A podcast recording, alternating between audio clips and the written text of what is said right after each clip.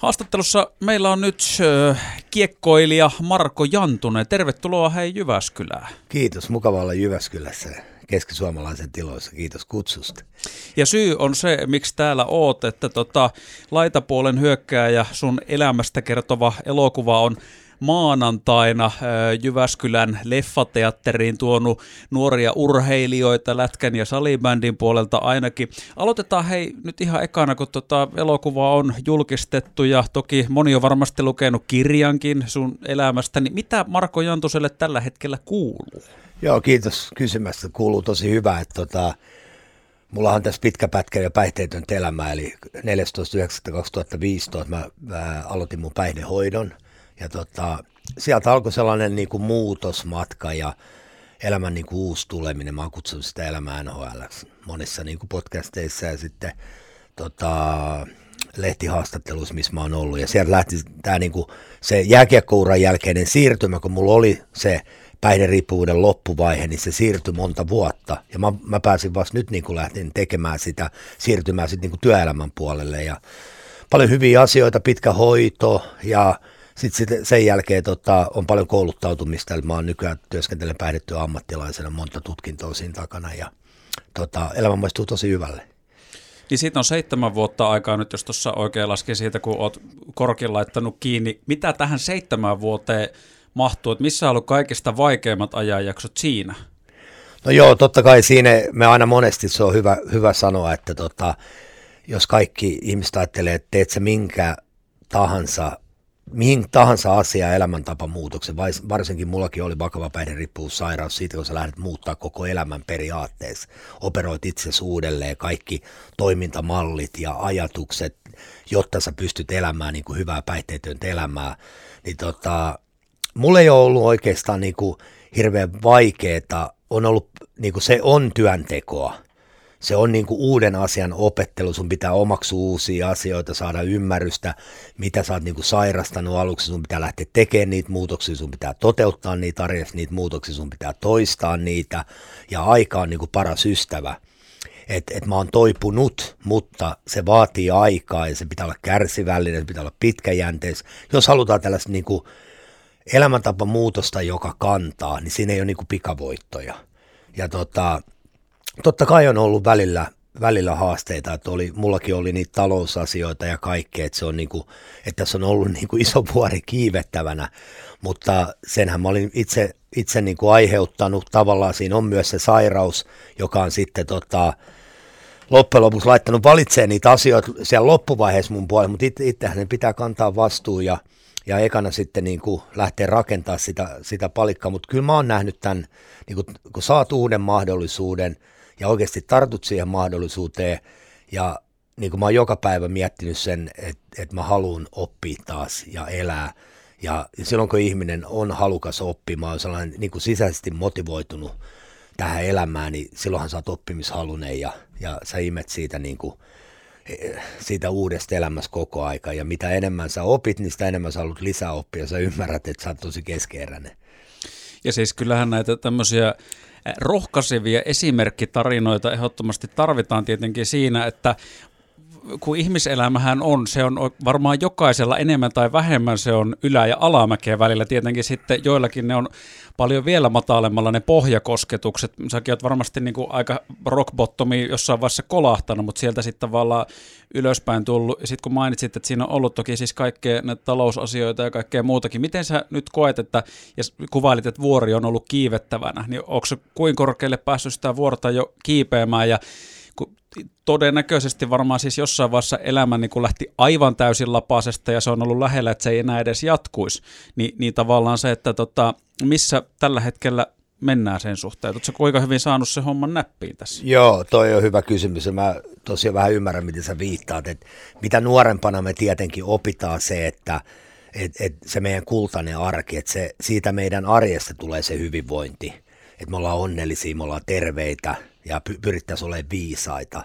Ja sitten, että on niitä haippeja, niitä, niitä laskuja, että, että se ihmisen elämä niin kuin kaikissa, että se olisi niin kuin tavallaan, että siellä on sellainen kultainen keskitie, niin sehän olisi tietenkin aina paras.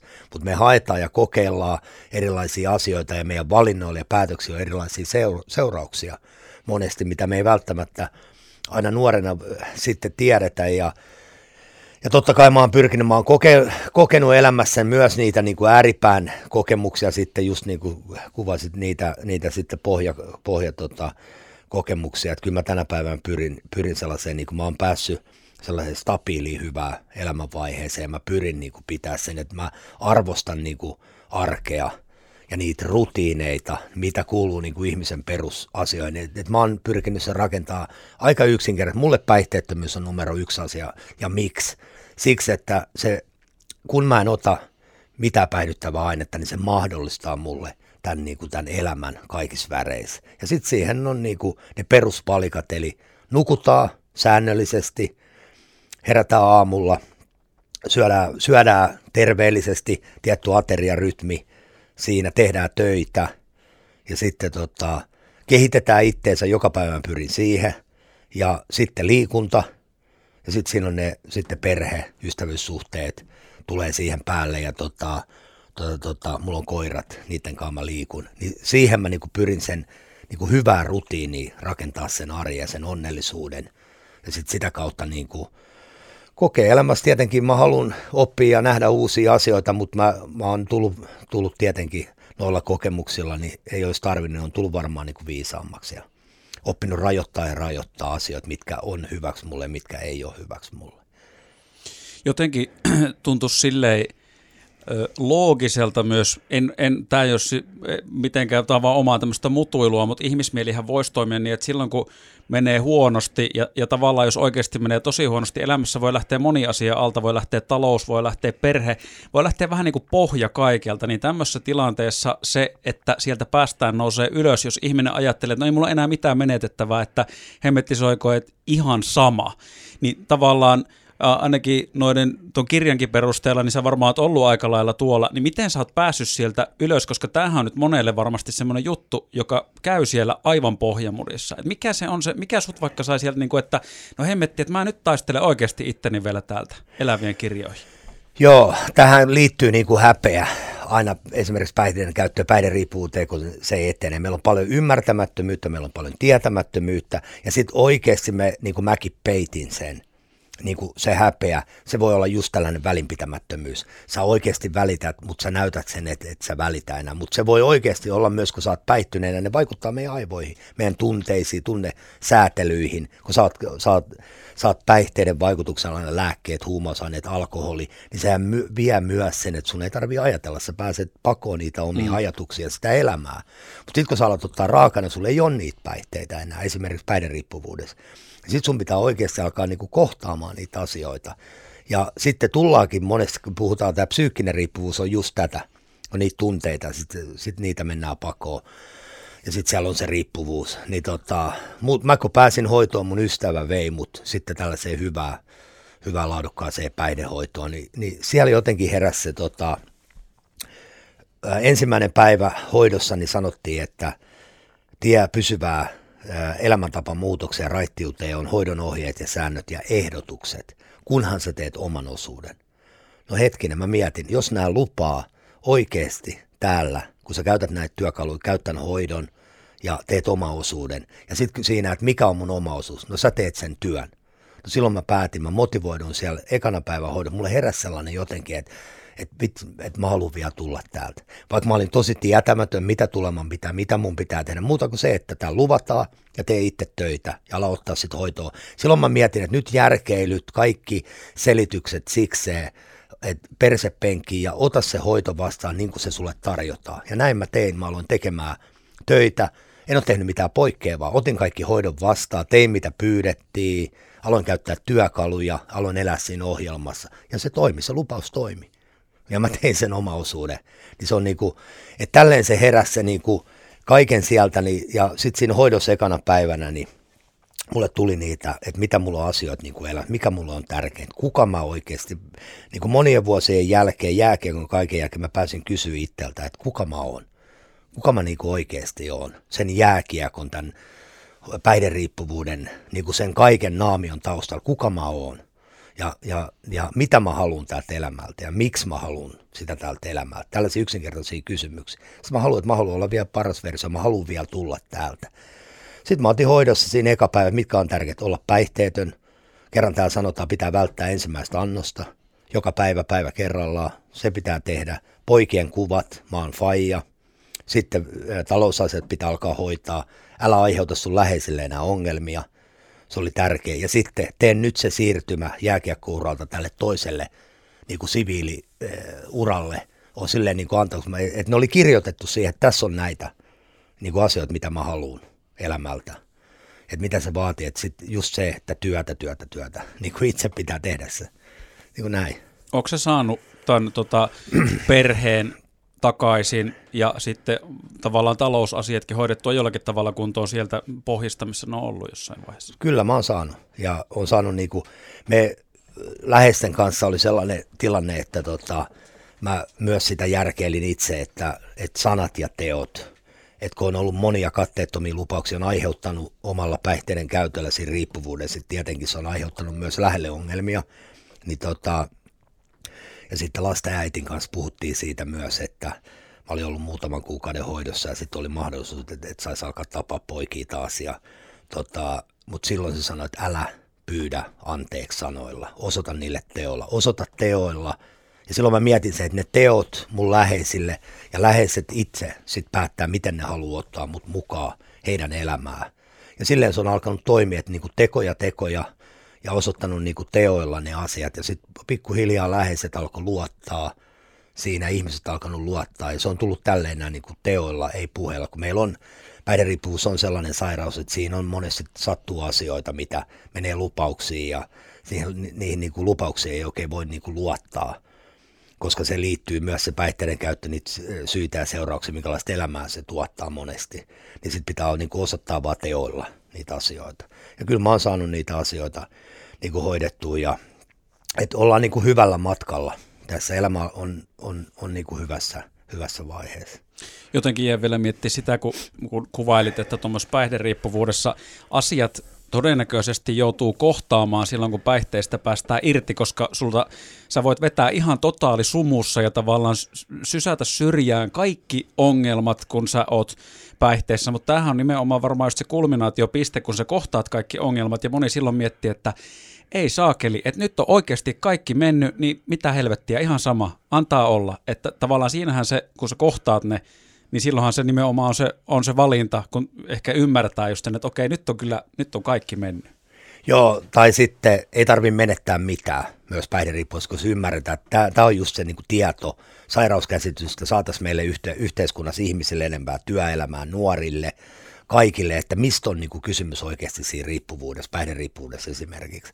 Ja kun me saataisiin ymmärrystä enemmän, niin me tiedettäisiin, silloin osattaisiin katsoa, kun siinä on tietyt mekanismit, että, että miksi, minkälainen sairaus ja miksi nämä asiat tapahtuu. Sehän hoidossakin, niin kuin meillä aloitetaan, tällainen 12 askeleen päihteetön toipumiskeskeinen öö, hoito, puhutaan Minnesota-mallista, siis meillä on paljon muitakin, niin kuin, meillä, meillähän on paljon erilaisia niin kuin vaihtoehtoja ja, hoitoja ja apua tarjotaan, mutta tässä on just se yksi keskeinen on, että et miksi mun elämä on mennyt näin, minkälainen tämä sairaus, se pitää niin kuin alkaa ymmärtää heti, mitä se tuottaa, minkä, minkälaista elämää. Ja sitten pitää lähteä tekemään niitä, mennään syitä ja seurauksia ja näin. Ja sitten just toi, että silloin otetaan elämä raakana vastaan ja niin kuin se on mennyt se elämä, eikä niin kuin me haluttaisiin, että se on mennyt. Kaikki ne asiat, se on vähän niin kuin totuusterapiaa myös, oppimisteoreettista hoitoa, kognitiivista terapiaa, mutta myös sitten totuusterapiaa. Että siellä sitten ammatillinen ohjaus, niin vähän ohjataan myös, että no miten se nyt oikeasti on mennyt. Niin kuin voi tulla niin kuin täsmäkysymys, että, että Marko, Juha, Niina, no miten se oikeasti meni tämä juttu. Mm. Ja sitten sä vähän mietit ja on tehtäviä, on paljon työkaluja, mitä saa. Ja sai hemmeti hyvän hoidon ja sai paljon hyviä työkaluja. Ja mulle se oli myös hyvä, että mä pääsin, niin kuin, mä pääsin niin kuin tekemään, käymään mun, mun siihen asti sen elämän niin kuin rehellisesti läpi. Myös mun niin kuin urheiluuran – lapsuuden. Mä kävin näitä niin kuin tosi perusteellisesti se on, se on ollut kyllä tosi hyödyllinen ja antoisa matka. Mm, sehän tiedetään, että tuommoinen huippuurheiluuran päättyminen, se on, se on tosi hankala paikka monille, vaikka ei jos ura-aikana ollutkaan päihteiden kanssa mitään ongelmia, mutta se on, se on siirtyminen ihan erilaiseen elämään. Sulla siis ainakin kirjankin perusteella niin selkeästi ongelmia oli paljon jo uran aikana.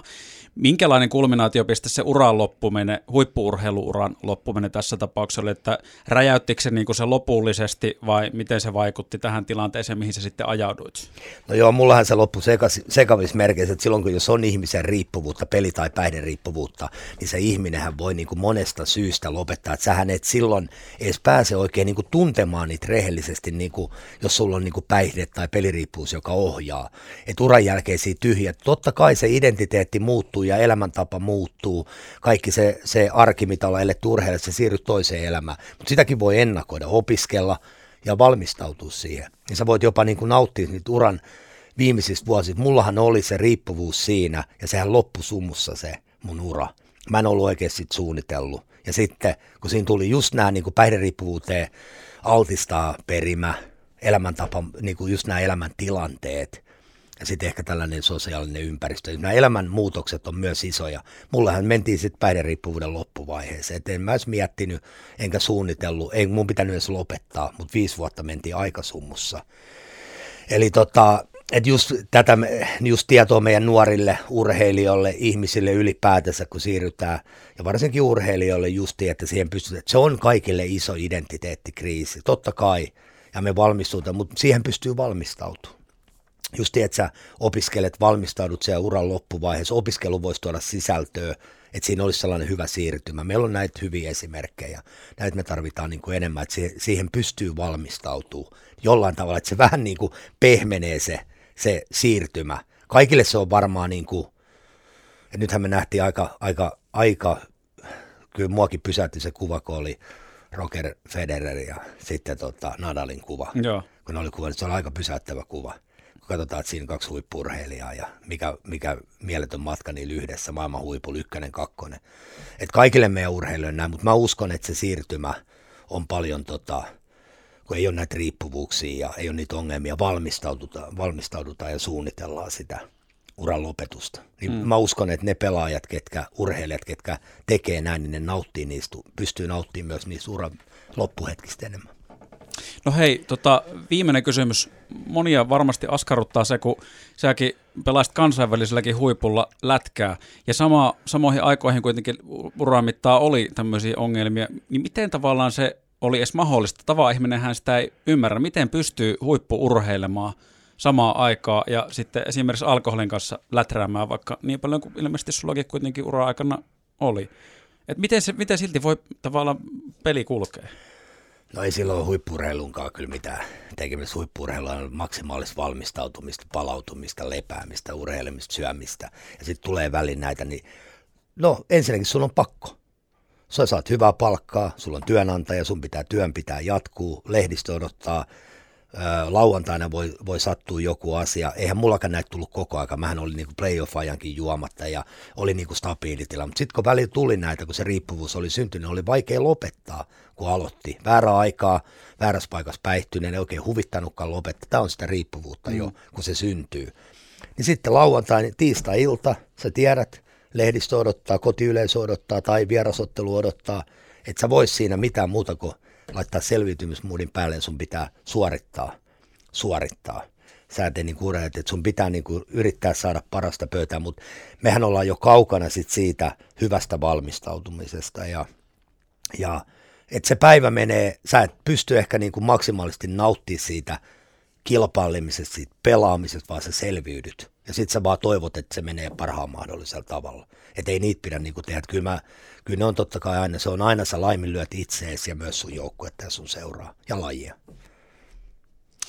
Mutta hei, hieno juttu, että seitsemän vuoden aikana merkittävä muutos ja kuten sanoin siihen alkuunkin, niin näitä tarinoita tarvitaan, että suostakin voidaan nousta, saada tavallaan asioita parempaan suuntaan. Niin kiitoksia Marko Jantunen tarinosta. Joo, kiitos.